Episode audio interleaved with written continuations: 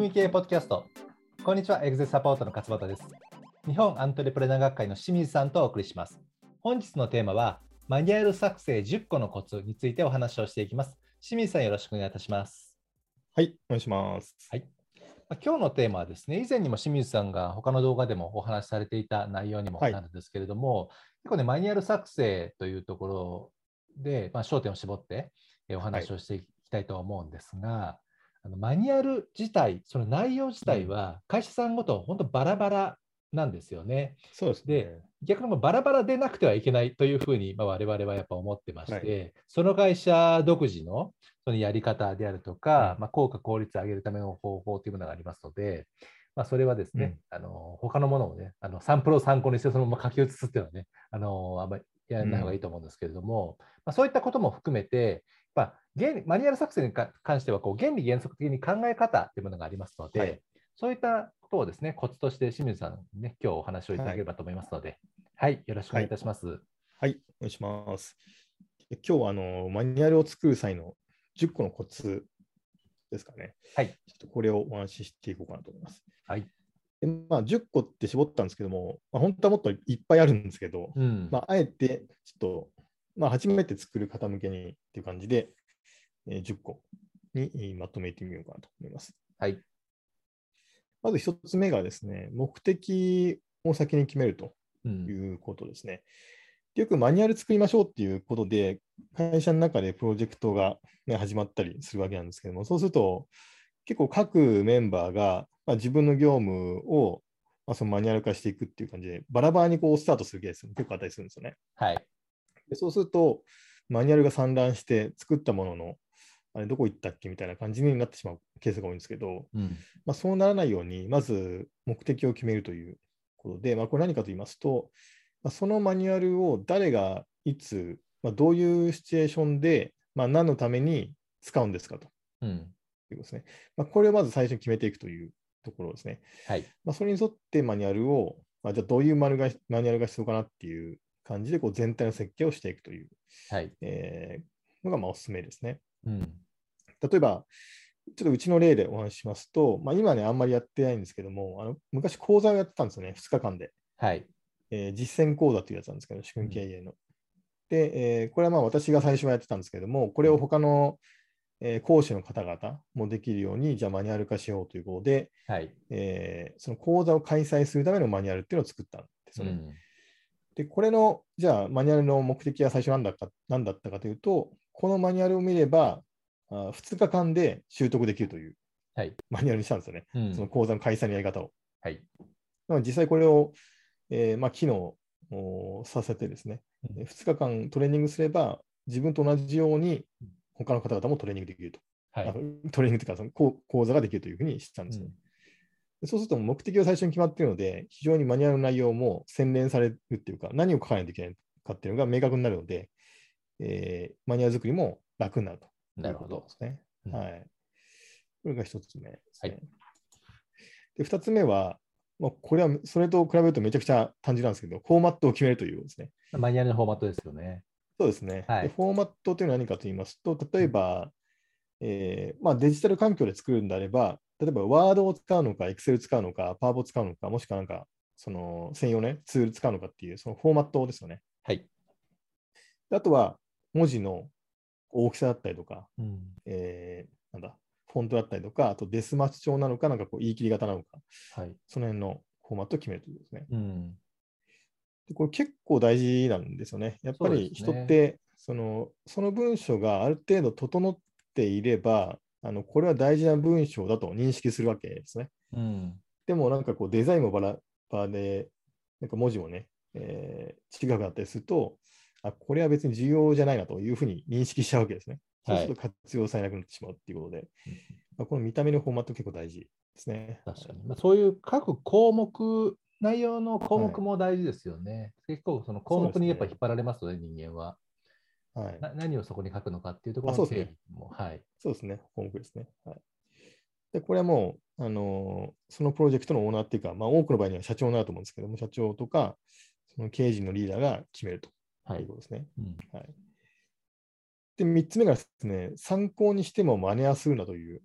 あそうですね、さっきの。はい。ですね。はい。これは結構大事で、例えば同じ飲食店であっても、そのお店ならではのやり仕事のやり方っていうのがあるわけですね。はい、なので、えー、自社に合わないやり方をマニュアル化したもしてもね、あのーうん、あまり意味がないというか、そうですねえー、業績にはつながらないですね。でマニュアルの大きな目的は、まあ、属人性を防ぐってこともあるんですけども、最終的にはやっぱり業績につなげないといけないですね。えー、なので、業績につなげるためには、じゃあ自社としてどういう仕事のやり方が正しいかというのを、うん、えきちんと考えて定義して作っていくっていうことが大切なんですね。はい、なので、え他社でうまくやってるマニュアルをね、えー、借りてきて、何らかの方法で手に入れて、それを真似してやろうとしても、果たしてそれ自体機能するかどうかっていうのは、まあ、怪しいものがあると、はい、ですね。そうですね。なんか効果効率的にね、ただやるっていうだけでしたらね、あの、はい、他のどっかの持ってきても同じようにできるかもしれないですけども、はい、自社のこだわりとか価値観であるとか、はい、やっぱやり方っていうのは会社さんごと違いますので、そうですね、そこはですね、本当にあの、参考にしてもね、こう真似はしないようにっていうのはね、そうですね気をつけなきゃいけないポイントかなというふうに思いますよね。そうですね。まあ、あとその、やっぱりそのマニュアルを使う社員が違いますからね、その他の会社とは。はい。うまくいってる会社は、なんていうかなあの、そのマニュアルをちゃんと使えるような社員が集まってるからうまくいってるわけですね。うん、でも、それを持ってきても自社の社員がそういう人と違うわけですから、うん、えー、その通り働けるとは限らないということですね。なるほど。はい、4つ目がですね、置き場所を決めるということで、まあ、これも基本的なことなんですけど、結構大事ですね。うん、で、まあ、なんかツール使ってる場合には、あの大体置き場所はそのツールの中になるので、えー、いいと思うんですけども、例えば、えー、Google ドライブだとか、なんかサーバーのね、自社のサーバーの共有フォーダとか使ってる場合には、どういう形でそのマニュアルを、ね、整理して置いていくのかっていうのも最初に決めておくことが大切ですね。はい。はい、これをやらないと、えー、点在するってことになりますんで、うんでね、点在するイコール、もう二度と見られないということになります、ね、はい。はい。これ大事ですね。うん、はい。で、5つ目が自社で作るということです。で、えっ、ー、と、マニュアルって結構大変なんですけど作るのが。ただ、それでも自社で作った方がいいということで、うん、まあ、これに2つほど理由があるなと思ってるんですけども、1つはさっき言ったように、やっぱり自社ならではのやり方っていうのは、やっぱ自社の社員だったりとか、うん、ね、その自社のベテラン社員じゃないとわからないので、結局のところ。なので、えーまあ、いろいろこうマニュアルを作ってくれる、ね、会社、外注で作ってくれるところがありますけれども、はいまあ、細かいところは、やっぱ自社で作らないとだめなんで、そうですよね。そういう意味で自社で作るというのがあります。うん、はい、で、もう一個の理由は、自社で作ることによって、まあ、社員が成長するということですね。はい、やっぱりマニュアルを作ろうと思うと、その自分のやってる業務をこう俯瞰してね、うんはい、第三者の視点で見て、うん、いやこういうやり方で正しいのかなっていうのを考えながら作るんですけど、その行為自体が、はい、なんていうかな、業務を設計するということのスキルにつながるので、そうですよね。はい。でそういう社員がどんどん育っていくと、その中から、こう、なんていうかな、業務を仕組み化していくことに慣れた社員がどんどん育っていくので、はい。えーまあ、非常にいいですよねと。ですね、うん、これは本当その通りだとやっぱ思いますよね。はい、やっぱ業務のプロセスをこう細分化する力っていうのは、はい、まさにその仕組み化する上でも重要な力なんですけれども、はい、細分化力ってやっぱ仕事力に直結しますので、これをですね、あのー、なかなかねできない人がやっぱ多いですよね。多いですね。はい、うん、でこれをマニュアルを作ることを通して、やっぱそういう力が高まっていきますので、はい、で非常に大事かなと思いますし、先に一番最初に言ったその目的、うんはい、に関してもね、常にこう目的を、なぜこれをやるのかっていうところをですね、うんうん、こうフォーカスするというところも、やっぱすごい大事ですので、そうですね。はい、こうマニュアルが作れる社員がどれほどい,、るのかっていうのが結構大事ですよね。そうですね。はい。で、6つ目がですね、自社らしさを反映させるということで、まあ、これさっきから言ってますけども、うん、マニュアルというのは基本的には自社の理念を反映させたあの仕事のやり方、はい、まあ、それをこう文章にしたものなんで、うん、えー、まあ、これはもう、なんていうかな、あコツというか、これをやらないとダメだっていうことですね、そうですね。これ場面です。はい。はい、で、まあ、仕組み系の場合には、その理念を反映させるといってもなかなか難しいので、概念的なんで、うん。うん、もう少し、えー、理念を落とし込んで、えー、ブランドに落とし込んで、うん、それを業務に落とし込む、マニュアルに落とし込むっていうやり方しますけれども、はいまあ、とにかくあの理念を反映させたマニュアルってことですね、うん、そうですね。そこから連動したようなものってことですよね。はい。はい。まあ、例えて言うなら、飲食店で言うと、その一人一人のお客様に対してこう丁寧に接する飲食店と、もしくは回転率を重視して、うん、とにかく安く食べてもらいたいっていう飲食店では、作業の仕方が全然違うので、はい、そうですね、はい、その点を考えて作っていくということですね。うん、はい、はい。で7番目がシンプルにするということで、まあ、これは文章すべてに言えるんですけど、うん、文章とか、そのまあ、場合によっては、ね、画像とか動画とか最近使いますけれども、はい、まあ、シンプルに分かりやすくするということですね。うん、あくまでもね、その読み手の立ち位置に立って、そうですね、えー、やるということなんで。うん、で、新入社員の人たちが入ってきても、見てもすぐ分かる。作業の仕方がっていう、はい。うん、そういうことですね。はい、そうですね。まあ、ドラフトでね、最初か書いて、書くのはすごい重要ですので、はい、まあ、分かりやすさというよりは、最初は見える化という意味で作ることが重要ですけれども、はい、そこはですね、はい、第三者的な視点で見てもらって、実際に活用して、で分かりづらければそれを改善していくっていうこうフィードバックループを回せばね、はい、いいかなというふうに思いますよね。そうですね。はい。はい。で8番目が森から作るということなんですけども、うん、まあ、これはどういうことかと言いますと、まあ、森と対比してあの木というのがあって、要は詳細から作るか全体から作るかって話なんですけども、はい。えー、これもそのマニュアル化しようということで各メンバーに任せて勝手に使わせると、その個人個人の業務の詳細部分から作り始めるので、うん、なんていうか、業務の全体像が分かんなくなっちゃうわけですね。うん、そうすると、つながりが分かんなくなってしまうので、よろしくないですね。なので、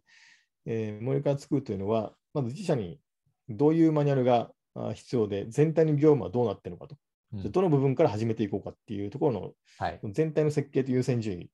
を決めてから作っていくということですね。そうですね。はい。まあ、そういう意味でも、マニュアル化というのは、その意外と各メンバーに任せっきりのためで、やっぱりトップの方々が、うん、あのちょっと号令をかけて、はい。えー、やり方を設計していくっていうことが非常に大切ですね。そうしないと、部門最適になってしまいますので、うん、えー、全体最適化にはならないということは注意点ですね、はい、上から順番に落としていってね、でどういう仕組みが必要なのかっていう、そういうリストを洗い出して、はい、その中から優先順位付けをして、で、ね、それぞれ初めてそこで作ってもらうっていうふうな流れで、はい、はい、つなげていくってことですね。そうですね。はい、で9番目がですね評価、評価と連動させるということで、まあ、これは人事評価と連動させるということですね。はい。でこれちょっとね、レベルが高いんで、最初マニュアル導入するときにはあまりお勧めできないんですけれども、うん、ちのお客さんとか仲間内で結構レベルの高い仕組み化をしているところは、これをやってるという話なんですけども、はいうん、これどういうことかと言いますと、一つはそのマニュアルを作成するという業務があると思うんですけども、はい、これ自体をちゃんと評価してあげるということですね。うん、よくやりがちなのは、あのマニュアル作ろうぜっていうことで、その空き時間にやろうぜみたいな感じになる場合が多いんですね。はい。なので、そうすると、いつまでたっても、時間がないのでできませんでしたみたいな話になるので、うん、えー、なかなか進まないと、はい、いうことがあるので、うん、そうじゃなくて、ちゃんと上司も経営陣も、そのマニュアルを作るという業務をちゃんと評価項目というか、評価してあげると、はい、いうことですね。うん、で、それが一つ。で、もう一個は、あのこの運用の方ですけれども、その作ったマニュアル通りにちゃんと作業ができたら、えー、例えば時給がちょっと上がるとかね、うん、えー、その評価のポイントがちょっと上がるとか、そういう、はい、この業務がで、このマニュアルに基づいてこの業務ができたら、これを評価しますよという、うん、えー、ふうに連動させるということですね。はい、うん。まあ、大体あの、チェーンストアとかでうまくいってるところは、まあ、そういうふうになってるんですよね。そうですね。はい。まあ、業界ごとね、そこら辺は考え方がとかやり方がね、合う合わないがやっぱありますので、難しいかもしれませんけれども、はい。ね、それができると、そのマニュアルを作る意味、使う意味っていうのを、ね、ものもね、社員スタッフさんがこう、はい、馴染んでくるというか、そうですね、うん、なると思いますのでね。はい。はい、で、これはこのうち目ですね。で、最後10個目はですね、まあ、これ改善するということですね。はい。はい。まあ、これいつもお伝えしているかと思うんですけれども、うん、えー、私の師匠のガーバさんは、はい、どんな仕組みでも常に改善の余地があるという、うん。えー、ことを言っているので、そうですね。まあ、うまくできたなと思ったマニュアルであっても、どっかしらまだ改善の余地があるということなんですよね。うん、はい、ので、えっと、このちゃんとマニュアルを改善する仕組みというか、マニュアルというか、はい、まあ、それも必要になってくるということなんですね。はい、であのさっきマニュアルは自社で作った方がいいって言ったんですけれども、5つ目かな。はい。で、この自社で作った方がいい、もう1個の理由はこの改善するというところなんですよね。うん、例えばその外部のどっかのコンサルティング会社にお願いして、マニュアルを作ってもらうと、マニュアルっていうのは見るもんだという意識が社内にこうはびこるわけですよね。はい。そうすると、そのマニュアルっていうのはずっと改善されないまま、そのまま使い続けられるという話になってくる、確かに確かに。そうですね、はい。でも、自分たちで作っていけば、うん、あの改善するっていう文化、マニュアルっていうのは改善するもんだっていう文化になってきますんで、はいうん、常に業務の改善がされていって、生産性が高まっていくということにな。はい。はい、で先ほどおっしゃったように、そのマニュアルっていうのは業務っていうのは、はい、その会社の成果を出すためだっていうものね、で形で作りますので、そ、ね、のマニュアル通りやってて、自社がま決めたその指標ですかね、経営指標、はい、我々では経営サイと言ってますけれども、はい、それが達成されないんだとしたら、そのマニュアルはちあのレベルとしては低いと。うん、その経営サイを達成するためにはどうすればいいのかっていうところは、それは改善の余地があるっていうふうに考えられますので、はい、常にですね、まあ、マニュアルとか、その仕事のやり方のは改善さ,、されていくものだという前提ですね。そうですね。はい。まあ、マニュアルの改善イコール業務の改善、まあ、イコールビジネスの改善ということなので、はい、これができないとね、うん、えー、意味がないということですね。はい、というわけで、えー、10個ですかね。はい。はいうん、